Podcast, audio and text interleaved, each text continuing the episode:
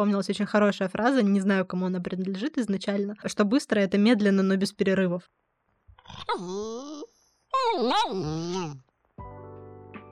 Ребята, привет! Сегодня у нас в гостях док-массажист Света. Пока мы медленно и нерегулярно монтировали этот выпуск, у Светы вышел бесплатный гайд про когти.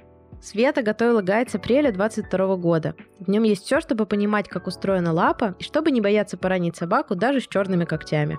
А для тех, кто не знает, как приучить собаку к процедурам, у Дарины выходит большой курс, который подготовлен при участии психолога, пэтфрендли ветеринара и бережного грумера. Промокод Cookies10 дает слушателям нашего подкаста скидку на любой тариф шестинедельного курса с практическими занятиями и теоретическими уроками. Вы узнаете, как приучить собаку к стрижке когтей, чистке зубов, мытью лап и победить страх ветклиник. Эти два проекта максимально дополняют друг друга. Гайд поможет детально разобраться в вопросах строения когтя и методах его стрижки. А курс поможет в том, чтобы приучить к стрижке и другим процедурам собаку, независимо от вашего опыта. Забирайте бесплатный гайд Светы и записывайтесь на курс Дарины по ссылкам в описании. Я буду на курсе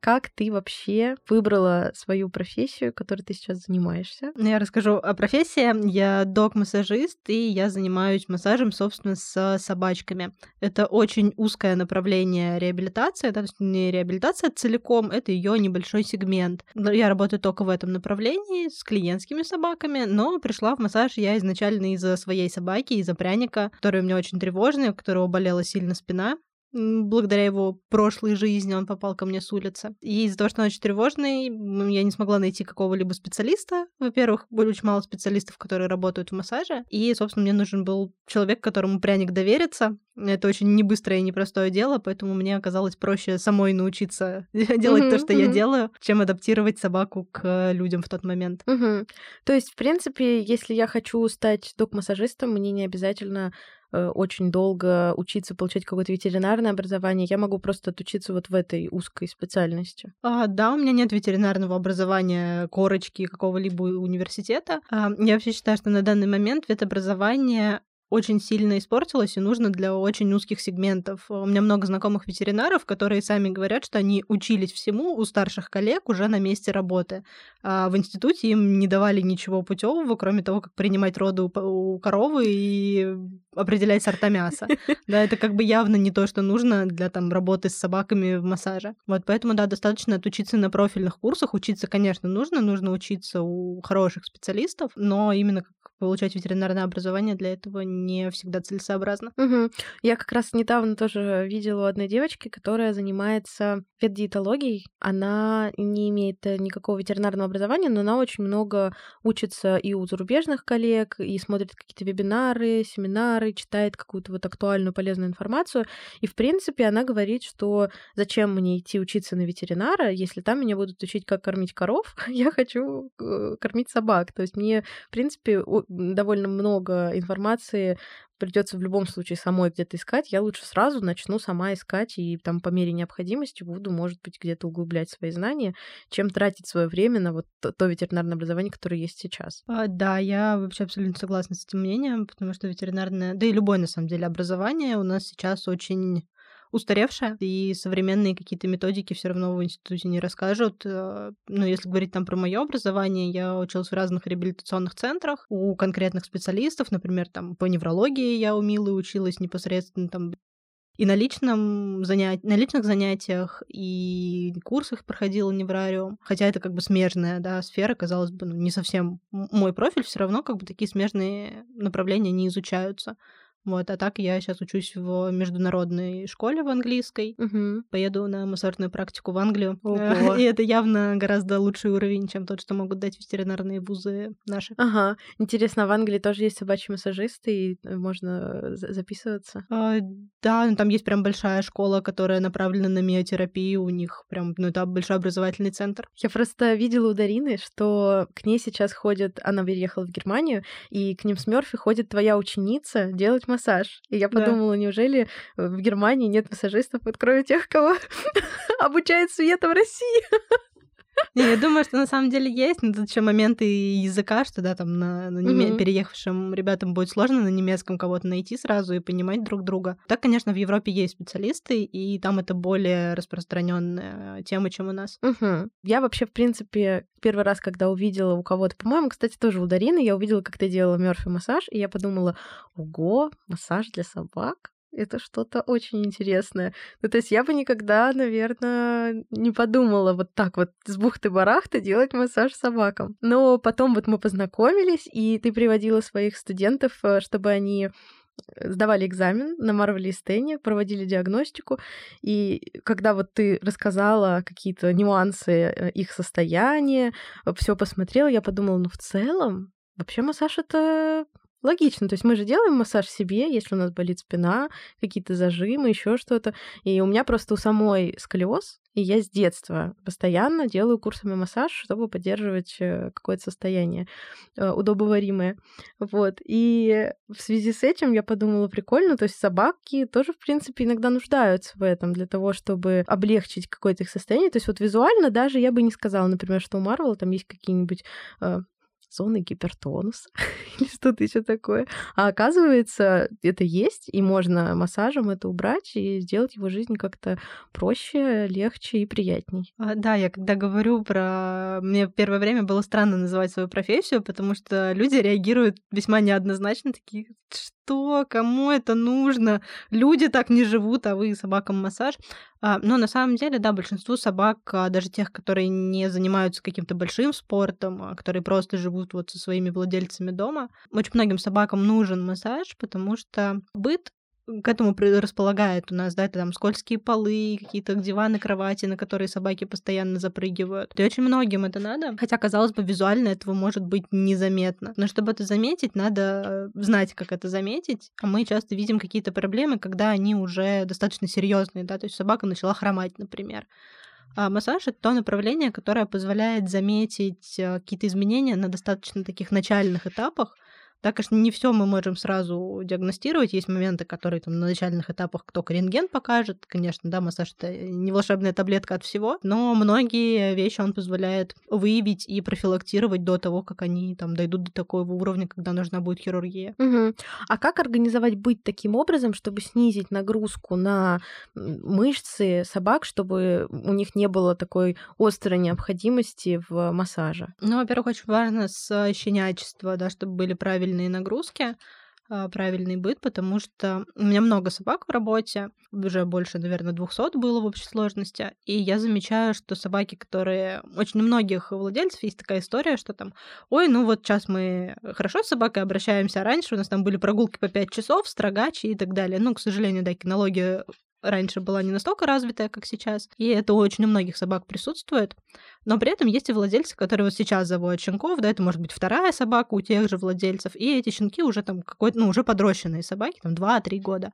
Я замечаю очень большую разницу, что у собак, которые с щенячества растут вот с акцентом на правильный быт, у них намного лучше состояние, чем mm-hmm. у тех собак, которые раньше жили, ну, как придется. Поэтому, во-первых, это начинать, собственно, с щенячества за этим следить, и можно выделить несколько таких главных аспектов. Это скользкие полы дома, потому что если вы посмотрите, как ваш, если у вас нет ковров и там ламинат, паркет, э, паркетная доска и все вот из этих покрытий, если посмотреть на замедленном видео, как собака, не знаю, там играет в мячик, вы увидите, насколько сильно разъезжаются лапы, и это, конечно, очень большая стабилизационная нагрузка, да, как если бы человек пытался идти по катку, у него бы разъезжались ноги, угу. он бы пытался удерживать равновесие. А, и я думаю, что многие тоже могут вспомнить, как если первый раз за зиму приходишь на каток, накатаешься там, да, со всех сил, все замечательно, прекрасно, но на следующий день все тело такое, как ватное. Скользкие полы, они примерно такое ощущение дают. Да, это не резкая разовая нагрузка, как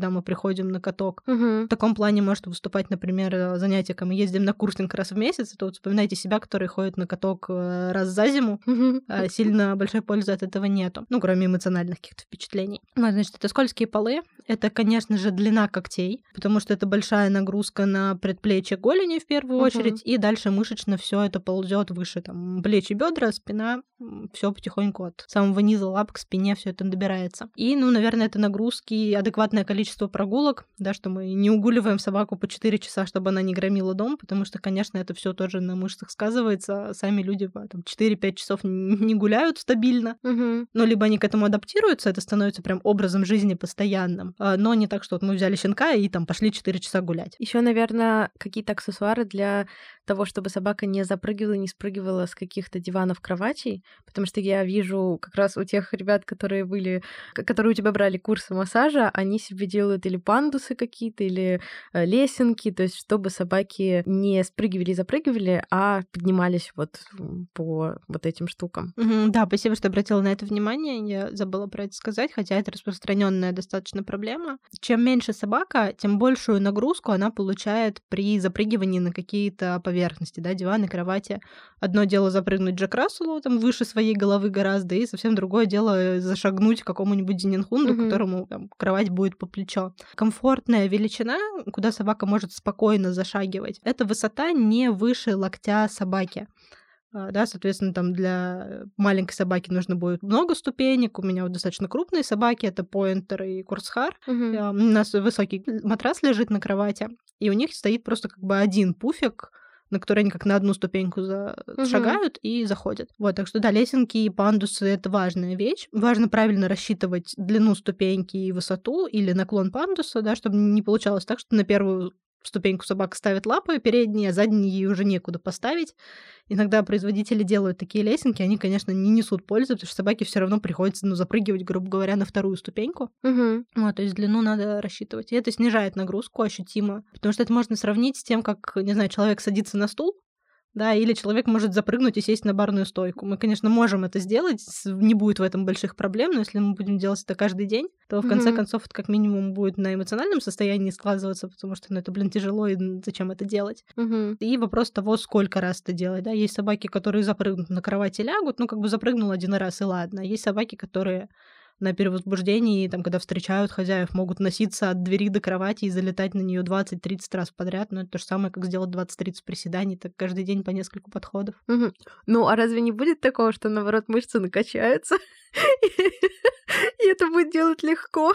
А для этого нагрузка должна возрастать постепенно. Угу. Вот, мы можем к этому адаптировать, да, то есть там сейчас будут условные цифры, один день мы там делаем 5 раз в течение недели, следующую неделю мы делаем по 10 раз, тогда мышца, конечно, будет плавно расти и адаптироваться. А, но с собаками так не получается, потому что это обычно либо есть, либо нету. Если есть, mm. то это сразу много, сразу интенсивно.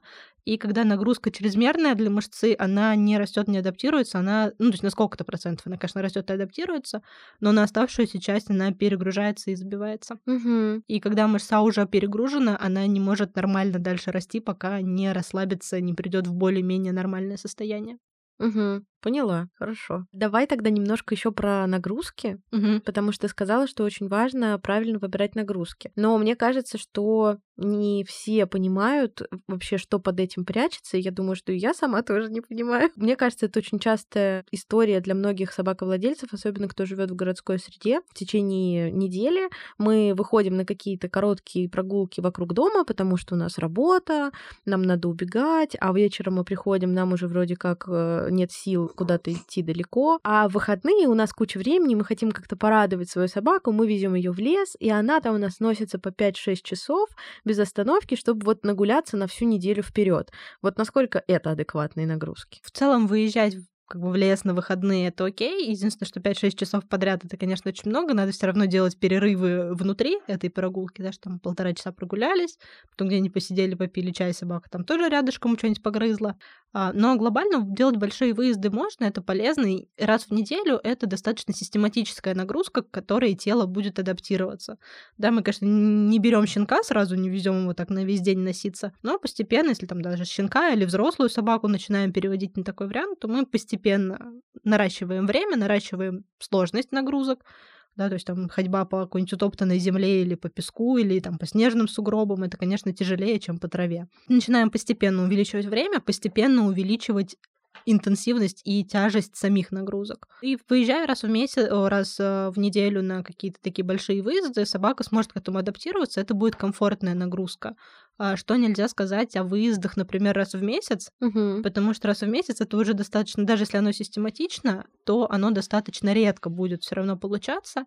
И в данном случае мышцы не будут ад- адаптироваться к этой нагрузке как какой-то регулярный, постоянный. То есть мы раз в месяц выехали, это будет стрессовая такая ударная нагрузка, мышцы восстановятся, и не будет похожего опыта в ближайшее время, чтобы организм начал как бы к этому подстраиваться, да, что вот теперь у нас такой ритм жизни. До следующего Мгм. месяца это все забудется, и потом это снова будет ударная нагрузка, которую опять надо просто переработать и восстановиться. То есть за такой вот хорошей как бы тенденцией, да, съездить куда-то на курсинг, на там, выходные в лес, а может получиться так, что это будет, наоборот, ухудшать состояние, а не улучшать, потому что мы будем постоянно просто стрессово нагружать организм и никак к этому не адаптировать. Мгм. Чтобы адаптироваться к нагрузкам, они должны быть более систематическими и более регулярными. Мгм. Ну, то есть, в принципе, курсинг раз в неделю это как? Это будет лучше, чем раз в месяц. Ага, но э, это будет хуже, чем э, раз в три дня.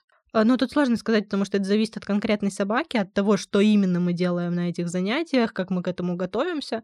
То есть там раз в неделю, раз в три дня, это надо уже смотреть под цели и под то, что именно. Может быть и то, и то хорошо. Мгм. Вот, но и то, и другое лучше, чем раз в месяц, потому что раз в месяц это ну, слишком большой промежуток для любой абсолютно собаки. Мгм. А есть какие-то нагрузки, которые, в принципе, всем показаны, и не надо к ним как-то специально готовиться или готовить собаку? Ну вот, например, условно плавание. Тут, смотря что ты имеешь в виду в вопросе, если ты имеешь в виду про там плавание в бассейне, дорожки и так далее, или какие-то специальные выезды, что там мы трениру... ездим на озеро и тренируемся плавать, то нет, в целом это не та нагрузка, которая показана абсолютно всем, потому что есть собаки, которые как бы по природе своей не любят воду. Мгм. Да, то есть есть те, кто любит, есть те, кто не любит. И вот если собака плавает, ей нравится, она плавает хорошо, пожалуйста, прекрасно. А если собака боится плавать, не любит воду, не хочет, не надо ее заставлять плавать без каких-то на то прям показаний ярких, а потому что это будет опять же стресс, и многие собаки пытаются просто выжить, выплыть на берег добраться, и, соответственно, нагрузка, которая происходит э, в моменты выживания, это, опять же, не та нагрузка, которая будет полезна для организма. Это максимальная концентрация всего. Да, ну, как, не знаю, на человека когда случается какое-то происшествие, да, мы все собираемся, появляется там прилив сил, мы можем все сделать, но организм на этом больше истощает свои ресурсы, чем Мгм. начинает накапливать какие-то полезные э, вещества в мышцах, например. Это, знаешь, мой вопрос был связан, наверное, с тем, что у меня папа занимается спортом, и он всегда говорит, что если ты хочешь себе какую-то адекватную нагрузку на весь организм, то иди плавать. Потому что во время плавания у тебя типа работают все группы мышц, и там нельзя там ничего себе повредить, потому что водичка все безопасно. Потому что там условно, если ты бегаешь, то ты можешь повредить колени, там еще что-то, потому что это там земля, ты на нее тых-тых-тых наступаешь. И также вот может быть с собаками, то есть как раз вот плавание, водичка, там ничего нельзя повредить. А это на самом деле распространенное мнение, потому что, да, многие люди, во-первых, идут в бассейн или там просто плавать, Мгм. чтобы расслабиться, что это хорошая комплексная нагрузка. Для собак это тоже хорошая комплексная нагрузка, но здесь как раз-таки момент того, что не все собаки идут туда плавать и расслабиться, как люди. Да, если мы человека, который боится плавать, там, боится воды, боится утонуть, закинем в бассейн и скажем плавай, он тоже не получит от этого расслабления, какой-то Мгм. комплексной нагрузки, только стресс. Вот с собаками такая же история, но само по себе плавание, да, это хорошая нагрузка, если собака к этому готова, она умеет это делать, она плавает э, правильно, то это будет полезно. А Есть собаки, которые не могут держать заднюю часть на воде, да, у них тонет попа, в таком случае используют жилеты специальные, но не всегда могут подобрать даже правильный жилет. Бывает, что вроде как собака в жилете, попа все равно тонет, и, допустим, если у собаки есть какие-то склонности к проблемам с позвоночником, да, с дисками, то такое плавание вот в этой креветочной позе, оно может, наоборот, усугубить состояние спины, а не улучшить. М, Интересно. У нас э, Марвел плавает просто идеально, как выдра. Он такой, типа, ровненький, у него хвостик там сзади как руль. Вот, и он плывет прекрасно. У него только глаза торчат из воды. Вот, а Стэн сначала не умел плавать, но ему очень хотелось, потому что Марвел плавал, ему хотелось с Марвелом. И у него вот как раз жопка тонула, и она прям тонула совсем. Мгм. Вот, но потом он сам просто перестал бояться воды и научился. Сейчас он тоже плавает э, ровно. Но вот первое время у него был такой момент. У меня такой вопрос, связанный с плаванием. Марвел, он такой, знаешь, водный маньяк. Если он видит воду, он пытается постоянно в ней находиться и просит, чтобы ему что-то кидали, чтобы он это еще приносил. И мне кажется, что в какой-то момент он просто не понимает, что он устал, там для него нагрузка уже слишком большая. Вот, и он продолжает требовать, чтобы ему кидали, как бы лает, перевозбуждается. Вот в этом случае, когда собака на каком-то возбуждении ажиотаже, будет ли нагрузка адекватной, или это уже все не очень полезно? А, ну, тут надо смотреть, через сколько собака перевозбуждается, да, потому что порог этот, он у всех разный, для кого-то это 3 минуты, для кого-то это 3 часа. Вот, то есть здесь надо смотреть по состоянию, но как бы если собака впала в перевозбуждение, это будет, наверное, уже не полезно с точки зрения даже не то, что мышц и тела, а с точки зрения состояния в принципе. Угу. Поэтому здесь владельцу имеет смысл, э, ну, как-то прерывать, переключать, э, контролировать эту нагрузку самостоятельно. Потому что если собаке что-то очень нравится, да, это, наверное, может быть не только вода, а, в принципе, любой какое действие, там, игра в мячик просто. Как с детьми, да, которые в воде сидят, уже губы синеют, и это, не, там не холодно. Вот, поэтому эту собак тоже может, конечно, конечно, быть, и тут надо контролировать владельца. Угу. Опять же, возвращаясь к вопросу, какие нагрузки будут полезны для большей части собак. Очень популярны в один момент стали всякие док-разминки. Э, некоторые блогеры проводили марафоны у себя на страничках, что давайте вот мы с вами будем каждый день делать какие-нибудь упражнения, там разминать шею, разминать мышцы лап и так далее, то есть всякие док-фитнес. Вот док-фитнес — это универсальная вещь или, опять же, тоже с моментиками? Смотря что под этим подразумевать, обычно под док-фитнесом, когда мы говорим док-фитнес, все представляют собаку на каких-нибудь балансировочных подушках. Угу. И вот это не универсальная вещь совершенно, я сейчас про это расскажу. А если говорить под фитнесом, вообще под ним понимать а, просто какие-либо движения, активности и так далее, то это будет достаточно универсально. Да, но здесь, наверное, это правильно назвать не фитнесом, а действительно что разминками, потому что разминка это что? Это то, что готовит а, тело к тем нагрузкам, которые будут более интенсивные предстоять в ближайшее время. Разминка, она всегда состоит из а, естественных движений. Вот, естественно, естественные для собаки движения, они будут подходящими ну, для большинства собак, ну, за исключением, может, каких-то моментов, когда мы берем какие-то там индивидуальные травмы и индивидуальные особенности конкретной собаки, но это владельцы обычно уже знают. Да, там, если была какая-то травма, ее там оперировали, то, ну, понятно, что ограничения владелец будет знать. Вот, а так в среднем разминки это хорошая очень история. Как и людям рекомендуют делать зарядку по утрам, да, имеет смысл, не обязательно по утрам на самом деле. Это имеет смысл, конечно, это полезно будет. Угу. А про фитнес, да, то, что хотела сказать. Очень было одно время распространенные занятия с балансбордами, всякими подушками, ежиками и так далее. И вот этот момент как раз-таки не очень полезен всем, а, потому угу. что когда мы берем какое-то балансное упражнение, когда надо удерживать равновесие, мы не можем сказать собаке, не напрягай там левую лапу, напрягай правую, удерживай баланс за счет правой, да, как мы могли бы это сделать с людьми, почему это хорошо работает с людьми, мы можем проконтролировать, да, там не напрягай эту группу мышц, напрягай эту группу мышц. А с собаками мы никак не можем это контролировать, и собаки будут по инерции использовать ту мышцу, которую им удобнее использовать. И очень часто у нас бывает, что мышцы какие-то могут быть уже перегружены, потому что они и так получают больше нагрузки, да, например, есть асимметрия, либо по тонусу, когда они перегружены, либо по объему, например, да, там правое плечо больше, чем левое.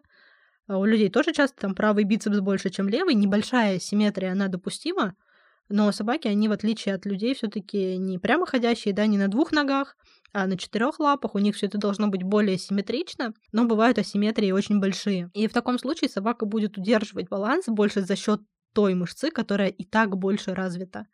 И мы можем такими балансными упражнениями, например, не починить асимметрию, а еще больше ее усугубить. Угу. Вот, поэтому все-таки упражнения, ну, именно фитнес, которые прям фитнес-фитнес как занятия, должны подбираться после а, диагностики, после тестов. То есть это не так, что все собачки пришли на группу фитнеса и все делают одинаково. Вот это прям безобразие угу. и совершенно не полезно. Фитнес-программа должна подбираться под каждую собаку. Угу, понятно, это интересно. Да, это тоже достаточно большое заблуждение в этом, что, ну, это на самом деле у людей, да, то есть если мы приходим на какие-то групповые занятия, встали, делаем все вместе, это для людей точно так же не полезно, как для собак.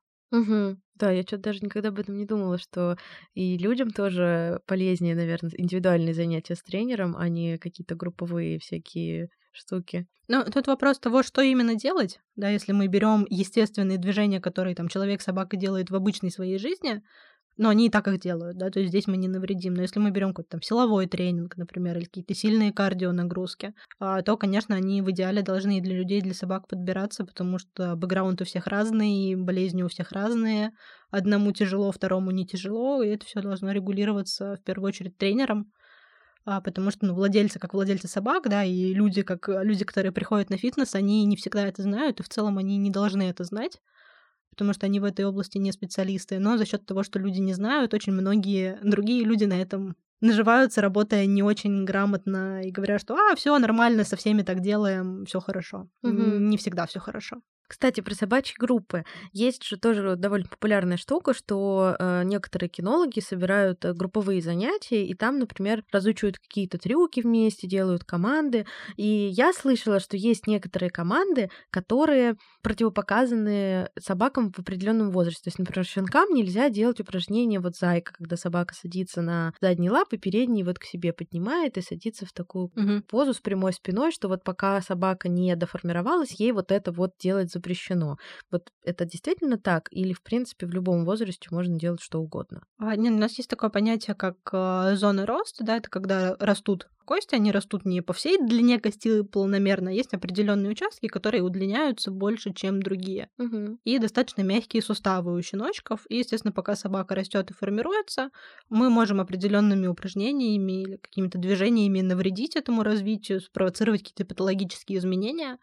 И тут я, наверное, скажу, что ну, просто грамотный э, специалист, грамотный кинолог, он не будет давать такие упражнения на щенячьих группах, вот именно относительно группы занятий кинологии, а не фитнесом, ну, ничего сказать не могу, потому что это больше поведенческие вопросы, да, я больше все таки про физиологию могу поговорить. Но с точки зрения физиологии, да, грамотные специалисты, они сейчас не дают такие упражнения, которые могут навредить. А как это оценить, да, допустим, вот вы ходите и не знаете, там, может это упражнение навредить или нет, смотрите на то, что насколько собака часто и естественно делает это в своей повседневной жизни. Угу. При том, что не одна конкретная собака ваша, как там с привычкой, а собаки вообще как вид. Потому что, например, там есть команда вот зайка, когда сидят, ну, как суслики, да, это да. Да, да, да, да. А есть команда конь, когда собака встает на задние лапы и тоже, ну, стоит на задних лапах, такое прямо ходящее получается создание. И некоторые собаки, они любят так делать, они там встают, когда хозяева приходят, они ставят лапы и в целом постоянно ведут себя, вставая на задние лапы. И человек может сказать, ну, это же естественное поведение, все нормально. Но надо смотреть не по конкретной собаке, у которой это уже вошло в привычку, например, или она не может с вами по-другому никак коммуницировать, потому что она очень очень маленькая, вы там очень высокий. Надо смотреть по всем собакам в целом, насколько это адекватный паттерн поведения для собаки как вида. И вот те вещи, которые собака как вид в целом не особо часто делает, это будут, скорее всего, те вещи, которые могут спровоцировать какие-то патологические направления развития. Угу. Про маленьких собак прикольно, что ты начала эту тему, потому что мне кажется, что еще у маленьких собак из-за их роста могут как раз-таки быть эм, какие-то определенные проблемы с э, забиванием каких-то мышц, потому что им приходится постоянно тянуться к человеку. Вот у Марвела, мне кажется, вечно эта история, потому что он маленький, и он очень хочет к себе побольше внимания, он постоянно подходит, ставит лапки, вот так вот скребется по ноге. Или когда э, ты протягиваешь ему вкусняшку, он сильно торопится, он прыгает за этой вкусняшкой. Или когда ты подходишь к двери, он тоже начинает прыгать вокруг двери, там скрестись, чтобы ты ее открыл.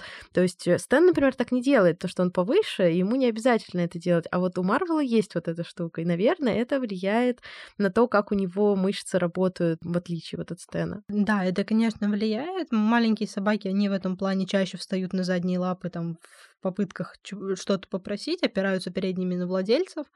И это, конечно, сказывается, ну, потому что они просто делают какие-то определенные действия чаще, чем другие. Да, и тут то, что мы говорили в начале, мышцы могут к этому либо адаптироваться и правильно, нормально развиться, а могут перегрузиться, и тогда уже не будет адекватного развития, как адаптивности и роста мышцы на то, чтобы эту нагрузку перерабатывать. Но на самом деле на задние лапы встают не только маленькие собаки, то есть это такая, ну, это про более, большая проблема для маленьких собак, но не только для них. Какую-то прям такую вот именно сегментарную проблему маленьких собак это скорее то, что забивается затылочная часть и верх шеи, потому что собака постоянно вынуждена задирать А-а-а, голову, да-да-да. чтобы видеть хозяина, да, потому что собаки все-таки любят смотреть нам на лицо, чтобы определять как-то мимику, да, куда-то на верхнюю часть тела. И у маленьких собак это есть прям почти у всех, вот с кем мы работали оно присутствует, в отличие от больших. Ага. А какие характерные проблемы больших собак? Тут, наверное, ну, смотря кого мы считаем большими, да, если это прям гигантские породы, а, то это очень часто сильно забитые лапы, потому что надо держать весь вот этот вес, там, 50 килограмм, условный 40-50. А если говорить про средних собак, то ну, у них я не могу выделить какие-то прям характерную вот проблему средних собак.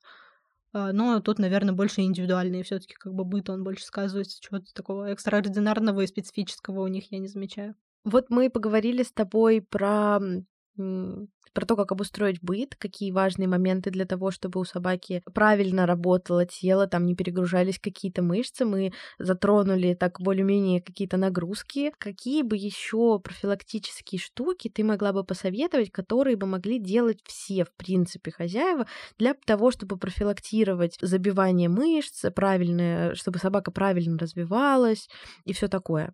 А, на самом деле, кроме перечисленного, прям что-то сверхнового я не могу тут посоветовать. Мы уже назвали все основное. И да, казалось бы, про это говорят очень часто, да, те же там когти, скользкие полы, ступеньки, трапы. Про это много где говорят, про это много кто слышал, но очень мало кто это реально делает. Да, у меня есть э, собаки, которые там прихожу, мне говорят, ой, да, мы знаем, что у нас длинные когти. Там, ой, да, мы знаем, что надо застелить полы. Ой, ну, конечно, их надо застелить, но вот нам в интерьер не вписывается. То есть такое есть, и в первую очередь надо действительно задуматься о том, что вот эти базовые рекомендации, они выполнены, и что там полы застелены, они застелены реально не скользким. Да, например, я знаю, что многие застеливают полы пазлами, вот этими, они, ну, это хороший вариант, а, но пазлы стираются, у них вот это покрытие верхнее, которое антискользящее, оно стирается достаточно быстро. У меня такой коврик был на, собственно, занятия массажные, я с ним выезжаю. Я, ну, конечно, он использовался достаточно интенсивно, скажем так, для такого коврика. Но я замечаю, что у меня покрытие, вот это верхнее, стирается за три месяца в ноль. И, соответственно, если вы в один момент постелили пазлы, и они у вас лежат там уже несколько лет, а, то, скорее всего, на них собака так же скользит, как она скользила бы на полу, и это надо проверять. Угу. Ну, здесь, опять же, все тот же прекрасный способ записали на видео, замедлили видео и посмотрели, скользят ли лапы, если вы не видите этого ну, вживую, как бы в, в, в реальном времени. Угу. А так что рекомендации, они все те же, и основная рекомендация — это выполнять эти рекомендации, потому что это самое главное. Да, это точно. Потому что, мне кажется, это самый сложный пункт да. в этом плане. Просто сделать. Просто бери и делай. Мне кажется, еще можно здесь сказать, что э, у тебя есть э, различные ролики в запрещенной ныне социальной сети Инстаграм, mm-hmm. потому что когда у нас была диагностика Марвела и Стена, ты сказала, что можно делать самостоятельно массаж э, височных зон. Насколько это практика универсальна, и можно ли ее советовать, в принципе, всем, что может ли она навредить каким-то образом? Или можно сказать, все идите, делайте, в принципе, лишним не будет. Сейчас отвечу на этот вопрос, и я хочу еще дополнить чуть-чуть к предыдущему. Ага. Мне вспомнилась очень хорошая фраза, не знаю, кому она принадлежит изначально, что быстро — это медленно, но без перерывов. Угу. Вот, поэтому в процессе там стрижки когтей, например, действительно я очень часто замечаю, что быстро у тех получается, кто не делает перерывы. Регулярно. Что, по, по сути, все, ага. да, все то же самое. Вот, поэтому, да, если вы хотите что-то решить, то главное не, не делать больших перерывов в решении этих вопросов. Вот, это такой а, автоп к предыдущему вопросу. А теперь возвращаясь к текущему. Про то, что можно делать самостоятельно, да, массаж височных, массаж хвоста есть у меня записанные. А, я никогда не даю то, что потенциально может навредить вот, то есть угу. массаж, э, ну, хотя, конечно, наверное, делая массаж хвоста, можно схватить собаку за хвост и его сломать, если постараться, но это надо прям очень сильно постараться. Поэтому, да, массаж височных мышц, массаж хвоста — это то, что можно делать э, абсолютно всем дома самостоятельно, потому что там очень сложно навредить. Э, там нет каких-то лимфатических узлов э, в этой зоне, каких-то, не знаю, мелких э, связочек, которые можно порвать случайно. Височные мышцы и хвост — это то, что у собаки работает постоянно, зависит, конечно, тоже от собак, да, там у кого-то нет хвоста, в принципе, а кто-то максимально не сигнальный, и тогда височные мышцы не будут так сильно напрягаться. Но височная зона это, конечно, не одна височная мышца, там еще много всяких мимических мышц, которые отвечают за движение бровей, движение ушей и все вот это вот. Если у вас собака очень сигнальная или очень тревожная, то 99% что ей будет полезен массаж э, височных мышц, потому что эта зона перегружается все время. Это можно сравнить ощущение с тем, как если человек был на экзамене, да, он вроде как ничего не делал толком, но устал. И вот эта зона, она тоже у собак напрягается именно в таком формате. У тревожных это то, что ну, и изометрика идет напряжение состояния. Зажался, переживаю, вроде ничего не делаю, мышцы сокращены. Ну и хвост это тоже вещь, которая постоянно работает. Зависит от собаки, да, кто-то не виляет практически хвостом, кто-то виляет постоянно. И если у собаки все хорошо, и вы это сделаете, ну, это будет просто небольшая профилактика, которая как бы не сделает сильно лучше, потому что и так все хорошо, но она и не сделает хуже. А если у собаки есть какие-то вопросы с этим, то это будет ей потихонечку помогать. Угу. А ты сказала, что, может быть, у собаки нет хвоста, а есть собаки с купированными хвостами, но там же есть, ну, все равно маленький какой-то несколько позвонков-то там есть. То есть э, в этом случае как быть? Так же, как, ну, работать с той длиной хвоста, которая есть, да. То есть это, это мы считаем, что их хвост есть, просто он маленький. Ну, кусочек, да. Ну, купирование вообще, конечно, не самая полезная вообще практика, mm-hmm. которая существует, потому что у нас есть красивое слово купирование, на самом деле это все называется простым, простым словом ампутация. Ампутация. Mm-hmm. Вот. И у собак могут быть и фантомные боли на этом плане, да, это как бы не просто домысл, это есть там и кейсы у неврологов, когда, ну, собаки ставят диагноз фантомных болей после купирования. Поэтому, да, такое может быть. Ну и работать, как бы, если хвост купирован, там нет каких-то особых с ним проблем, то работать можно так же, как э, просто с длинным хвостом, просто кусочек будет меньше. Угу. Вот зачастую собаки, у которых купирован хвост, имеют больше проблем с а, поясницей, потому что они вынуждены поясницей компенсировать то, что мог бы делать длинный хвост. И тут еще я знаю, что бывает, э, не всегда купируют хвосты и совсем маленьким щенкам, иногда уже подрощенным собакам купируют. И в таком случае это гораздо хуже получается, потому что если щенок растет как бы изначально, да, с обрубком хвоста, то он к этому привыкает и адаптируется в процессе роста. А для него это может никак не сказываться в такой повседневной будущей жизни, ну, кроме моментов, где хвост нужен как руль, там, например, того же плавания. Если хвост купируют уже у взрослой собаки, то это будет приносить больше проблем, потому что она росла, адаптировалась с учетом этого, да, этой части себя, а потом ее резко не стало, и приходится компенсировать, и мышцам приходится компенсировать резко.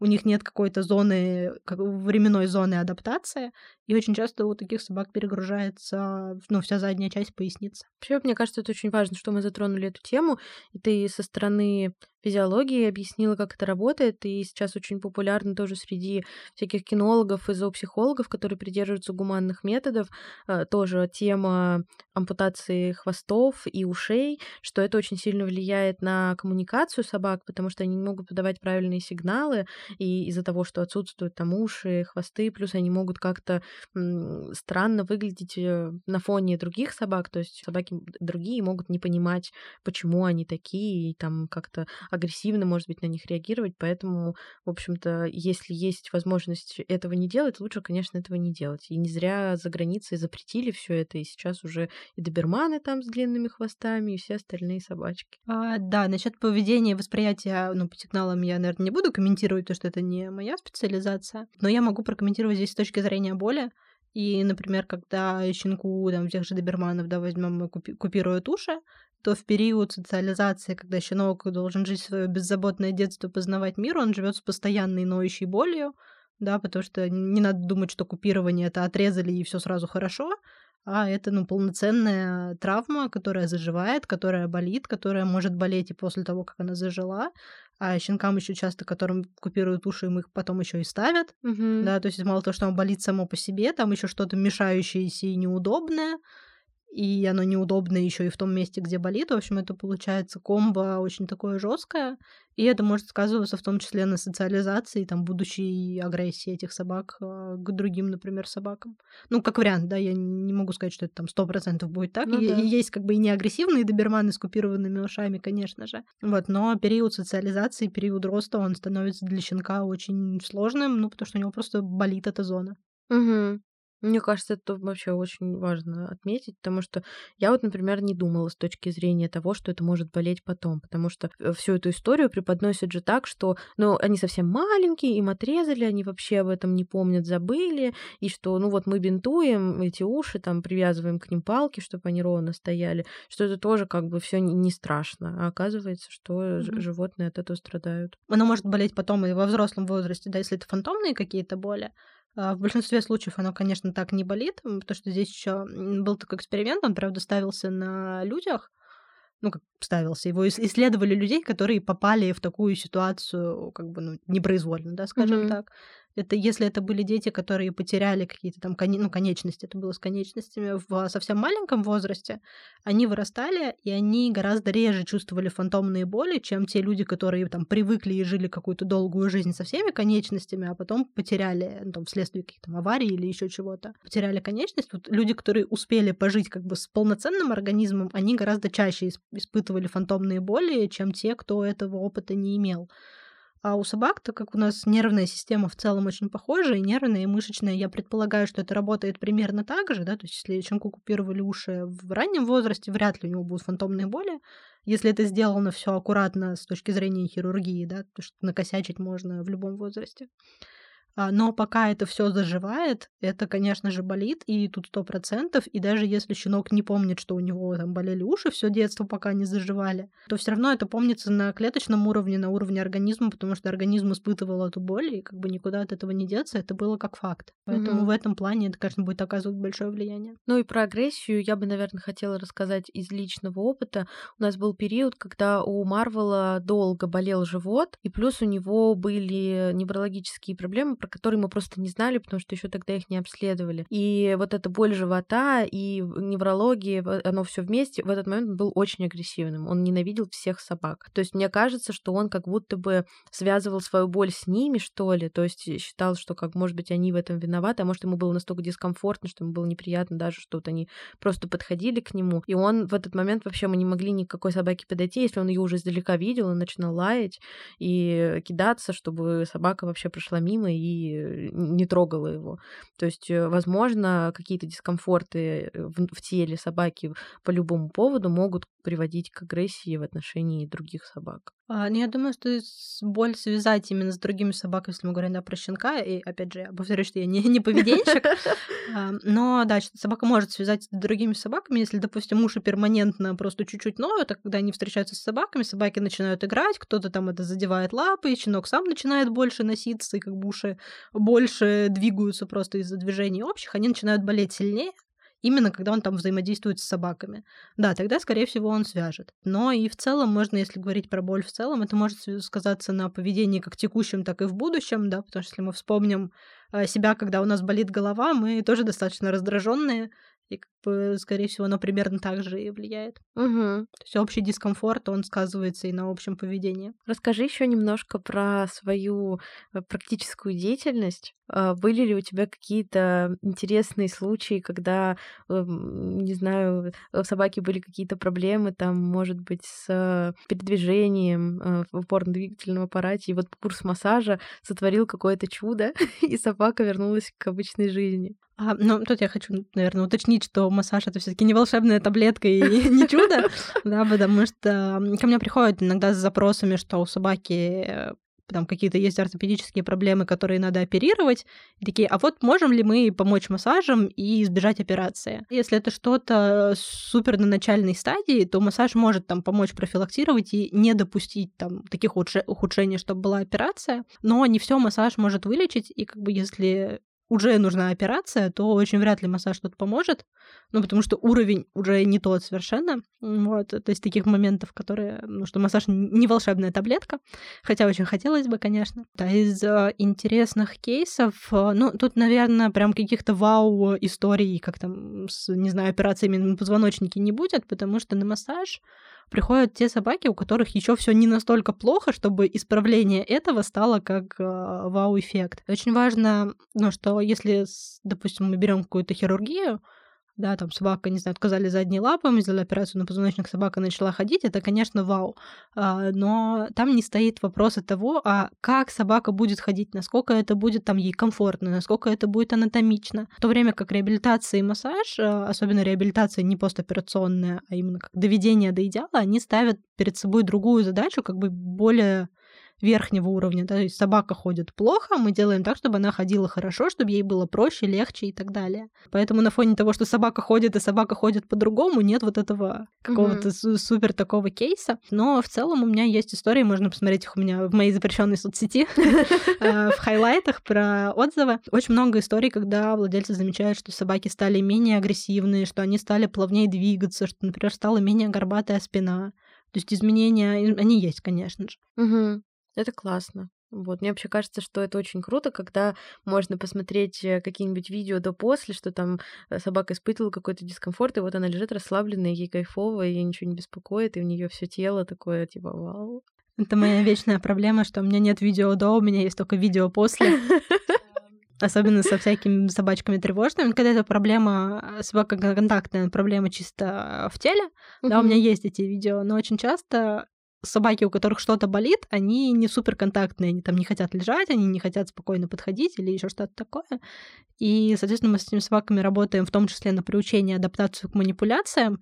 И когда собака на любую там протянутую к ней руку хочет эту руку откусить, конечно же, не до того, чтобы снимать видео до, а, потому что ну, ты максимально погружаешься в собаку, чтобы там был соблюден все моменты комфорта для собаки и так далее. И в итоге потом у меня есть прекрасное видео после, как такие собаки лежат, готовы работать, все прекрасно, но их не с чем сравнить, mm-hmm. потому что в моменте ты максимально нацелен на собаку, а не на съемки. Ты несколько раз повторила, что ты не специалист по поведению и не будешь там давать каких-то комментариев, но э, у меня вот связи с этим очень интересный вопрос. А, мне кажется, что когда ты приходишь вот к собаке, и вот ты как раз сказала, что у тебя есть вот этот момент, когда надо там наладить контакт, есть собаки тревожные, есть собаки, которые там э, проявляют какую-то агрессию к человеку, наверное, ты должна знать об основах поведения собаки, вот этот вот то, что сейчас называют pet-friendly подход в ветеринарии. Как ты считаешь, должен ли массажист знать э, сигналы примирения собак, знать какие-то основы об их поведении, чтобы качественно работать с собакой? Конечно, специалист, э, любой специалист, который работает с собакой, будь то ветеринар, грумер, э, массажист, кто угодно, он должен знать эти вещи. У меня студенты, которые у меня учились, у нас был отдельный блок по сигналам собак, по коммуникации с собаками. Там у меня лекция читал приглашенный кинолог, но мы разбирали там, они дел... встречались с собачками просто еще до практики. У них была такая мини-практика самостоятельная. Там не было массажа, но они встречались с собаками, с людьми, знакомились. Соответственно, это были не какие-то их друзья, да, то есть собак, которых они давно знают, это были новые для них собаки, э, для которых они новые люди. Вот, и они записывали свое знакомство, и мы разбирали по сигналам, там, что было правильно, что неправильно, где собака как отреагировала. Конечно, это очень важно знать. И зачастую таким специалистам важно знать это даже больше, чем кинологам некоторым, да, смотря с какой там специализацией работает кинолог. А, но мы находимся в непосредственной близости от собаки, да, то есть это там меньше метров, ну, это непосредственный контакт.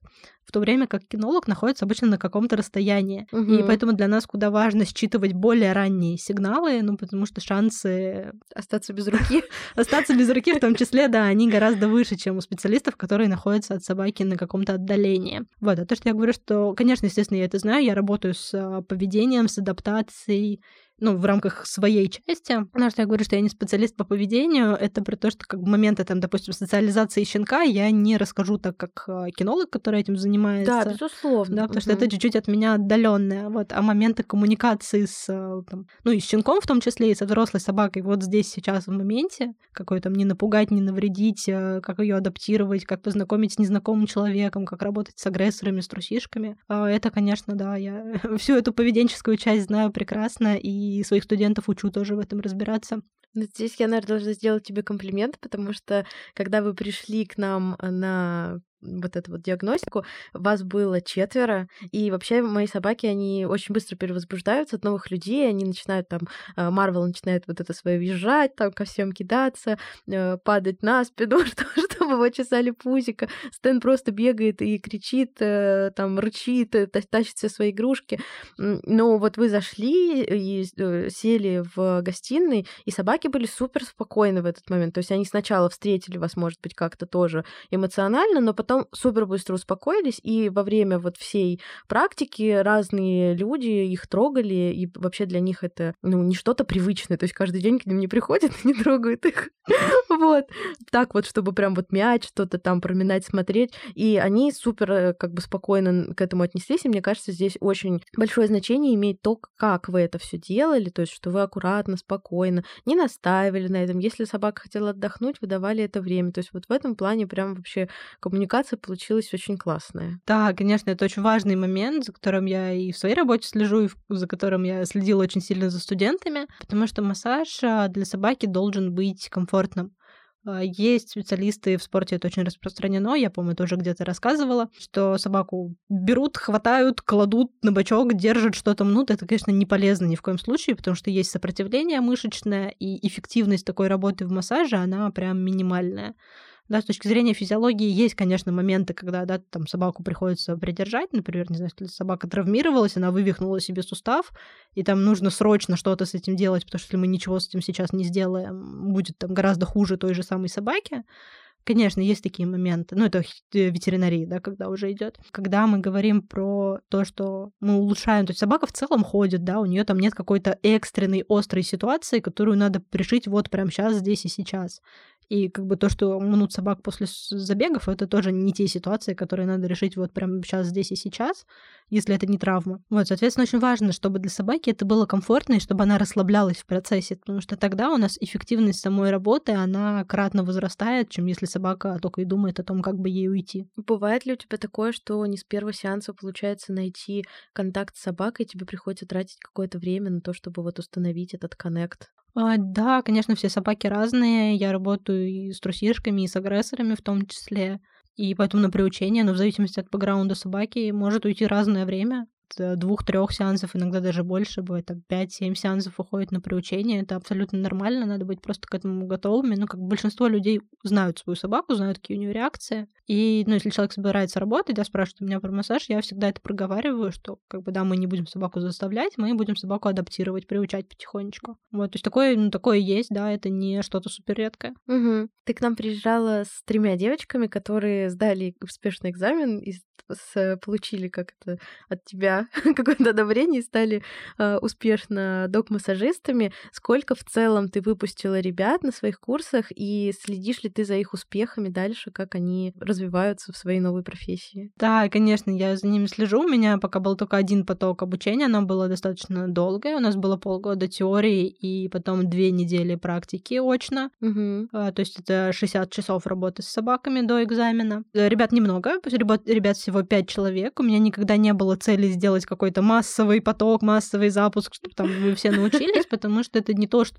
не то, чему можно научиться на коленке, да, это то, чем можно навредить, там, почему, не знаю, нельзя это сравнить с каким-нибудь там кинологическим марафоном, да, потому что при работе с поведением ну, максимум, что человек сделает, закрепит какое-то не то поведение. Да, угу. он не навредит собаке физически. Ну, то есть там не начнется проблем со здоровьем на фоне этого. А массаж это та практика, где можно навредить физически, можно при неправильной работе заиметь достаточно большие проблемы со здоровьем в том числе. Вот, поэтому для меня никогда не было цели сделать а, массовый продукт, для меня была, была цель сделать качественный продукт, и чтобы специалисты, которых я выпущу, были действительно специалистами. Поэтому у меня всего 5 человек. А, я изначально планировала больше, я ставила себе планку в 12 человек, но в итоге я очень порадовалась, что ко мне записалось меньше людей, а, потому что то количество, которое у меня уходило на работу с ребятами, оно было просто огромным. У нас было, это было индивидуальное обучение, несмотря на то, что их было пять человек параллельно, с каждым мы работали один на один, за исключением вот моментов практики, где у меня были две группы. Угу. В одной было два человека, и во второй было три человека. Ребят, собственно, пятеро, как я уже сказала. В итоге один человек остается в Москве, двое, как оказалось, в Германии. Сначала планировалось, что двое будут в Москве, но в итоге девочка одна уехала тоже в Германию. Вот, и есть у меня ученик из э, Краснодара и из Красноярска. О, круто. Да, так что разброс получился достаточно большой. Ну, в принципе, получается, что при желании можно найти сейчас по России специалиста по массажу, не обязательно ехать в Москву. Да, да. Вот Москва, Краснодар, Красноярск. Но я знаю, что собираются ребята делать выезды в ну, близлежащие к себе города. Вот, так что если вы где-то в округе, то вполне, ага. вполне возможно. Супер. А планируешь ли ты еще какие-то обучения? Может быть, можно к тебе попасть на курс? Да, я планирую. Будет еще один поток этого же обучения. Я, правда, уже знаю, что я там буду чуть-чуть улучшать. Конечно, это все будет не статичная история, это все постоянно меняется, улучшается. Вот поток второй будет э, ориентировочно весной 23 года. Угу. Там также будет э, теоретическая часть онлайн и обязательная очная практика, потому что массаж это тактильная, тактильная тактильная история, и нельзя научиться этому онлайн, по книжкам, по видео. Обязательно надо ставить руки, и мои студенты, они тоже в какой-то момент сомневались, такие, типа, вот, а почему, особенно когда записывались, mm-hmm. да, что домой я не смогу приехать на практику. В итоге ко мне приезжали два человека, приезжали из Германии на практику. Uh-huh. Вот, и все говорили о том, что, да, они на практике, они понимают, почему все таки нужна именно практика, что даже вживую, находясь рядом, это очень сложно все там передать, объяснить, нащупать. Когда там надо выделить какую-то одну конкретную мышцу. А как это сделать онлайн, это вообще что-то на нереальном. Угу. Вообще это очень интересно. Такой огромный новый мир массажа для собак. Это классно. Да, это очень классно. И больше всего меня радует, как э, начинают себя собаки вести после массажа, что становится гораздо легче двигаться. Вот, и очень многие собаки, они понимают... Связывают, ну, да, они, да, они начинают, связь? они начинают связывать, да, как... Э, что после массажа всегда первое первое ощущение это небольшое облегчение. Ага. И даже если нету как бы каких-то прям резких изменений, потому что все равно чуть-чуть облегчение, потом оно постепенно возвращается в привычное состояние, и мы очень поступательно идем вперед, да, то есть мы чуть-чуть продвинулись, насколько-то оно вернулось назад состояние. Мы снова продвинулись, но опять вернулось назад чуть-чуть, опять продвинулись. И нам важно, чтобы следующее наше продвижение вперед между сеансами оно было раньше, чем вернется в совсем изначальную точку, иначе мы будем на месте стоять. Но первое ощущение после сеанса у собак это всегда облегчение небольшое в теле, и там в среднем на четвертый, пятый, шестой сеанс именно работы, да, я не говорю про приучение там тревожных uh-huh. агрессоров, а вот четвертый, пятый, шестой сеанс работы большинство собак уже понимают, что все хорошо, все безопасно, мои сигналы видят, и что и потом легко становится в теле, и они начинают вот с этого момента прям уже более расслабленно ложиться, кто-то совсем лежит, кто-то начинает там лежать гораздо больше, чем в начале. Угу.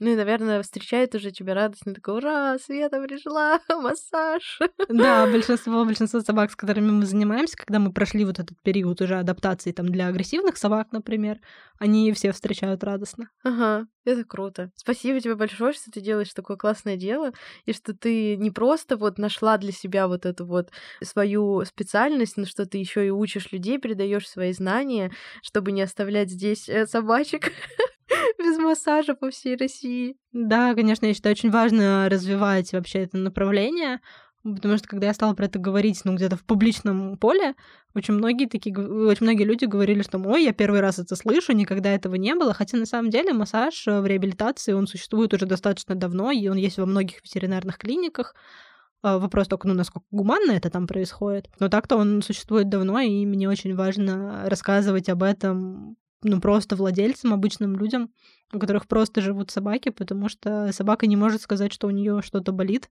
И зачастую мы начинаем это видеть, когда болит уже очень сильно. Uh-huh. А массаж нам позволяет найти многие вещи на более ранних стадиях. И, собственно, профилактировать оно всегда проще и дешевле, чем лечить уже что-то запущенное. Поддерживаю. Все полезные ссылки мы оставим, конечно, в описании и на все странички Светы во всех соцсетях, в которых она есть и на всякие полезные штуки, которые можно купить для того, чтобы а, организовать быт, потому что я знаю, что Света рекомендует определенные ковры для дома, которые удобные, и их можно удобно и мыть, и все, то есть как бы людям с животными.